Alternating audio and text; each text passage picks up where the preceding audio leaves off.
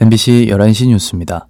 불이익 면제를 조건으로 정부가 내건 전공의 복귀 시한이 지난달 29일로 끝나면서 복귀하지 않은 전공의들에 대해 내일부터 본격적인 행정처분과 사법처리 절차가 시작될 것으로 전망됩니다.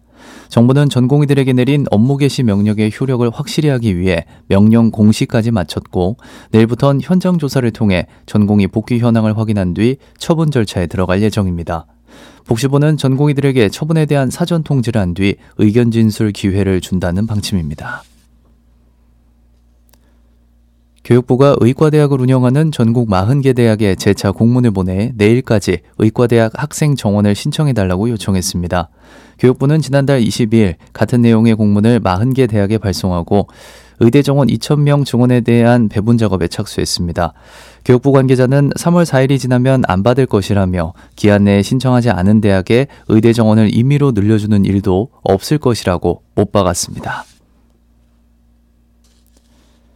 저녁 8시까지 돌봄 교육이 제공되는 늘봄 학교가 이번 주부터 시행됩니다.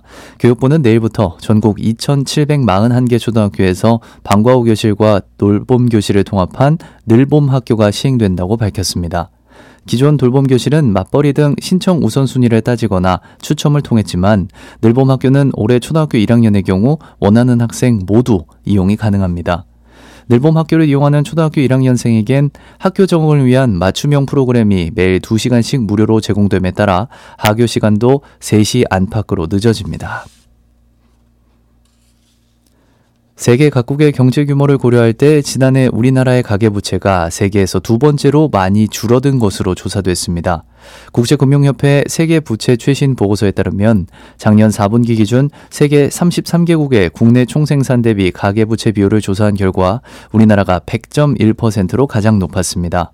다만 우리나라의 가계부채 비율은 전년 대비 4.4%포인트 감소해 영국에 이어 두 번째로 많이 줄어든 것으로 나타났습니다.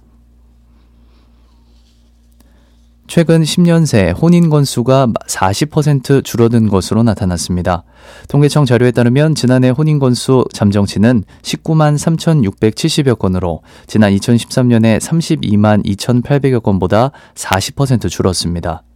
혼인 건수가 큰 폭으로 감소한 데는 결혼에 대한 인식 변화가 배경으로 꼽히고 있습니다. 통계청 사회조사에 따르면 13세 이상 인구 중 결혼을 반드시 해야 한다고 응답한 비율은 2012년 20.3%에서 2022년 15.3%로 줄었습니다. 연초 수도권 아파트 전세 거래량이 서울은 감소하고 경기 인천은 증가한 것으로 조사됐습니다. 부동산 R114가 국토교통부 실거래가 시스템의 전세 거래량을 분석한 결과 올해 1월 서울 아파트 전세 거래 건수는 총 11,699건으로 지난해 전월 대비 11.6% 줄었습니다. 반면 경기도의 1월 전세 거래량은 17,467건으로 전월 대비 2.4% 증가했고 인천 역시 6.7% 늘었습니다.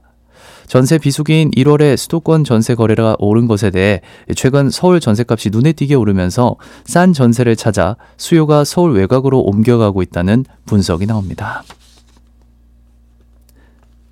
끝으로 날씨입니다.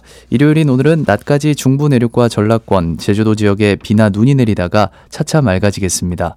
예상 적설량은 강원도와 충청, 경북 지역에 최대 3cm, 전라권과 제주도는 1cm 안팎으로 오늘 낮에 대부분 그치겠습니다. 낮 최고 기온은 서울 7도, 부산 12도 등을 기록하겠습니다. 서울지방 현재 기온은 4도입니다. 이휘준이었습니다. MBC 11시 뉴스를 마칩니다.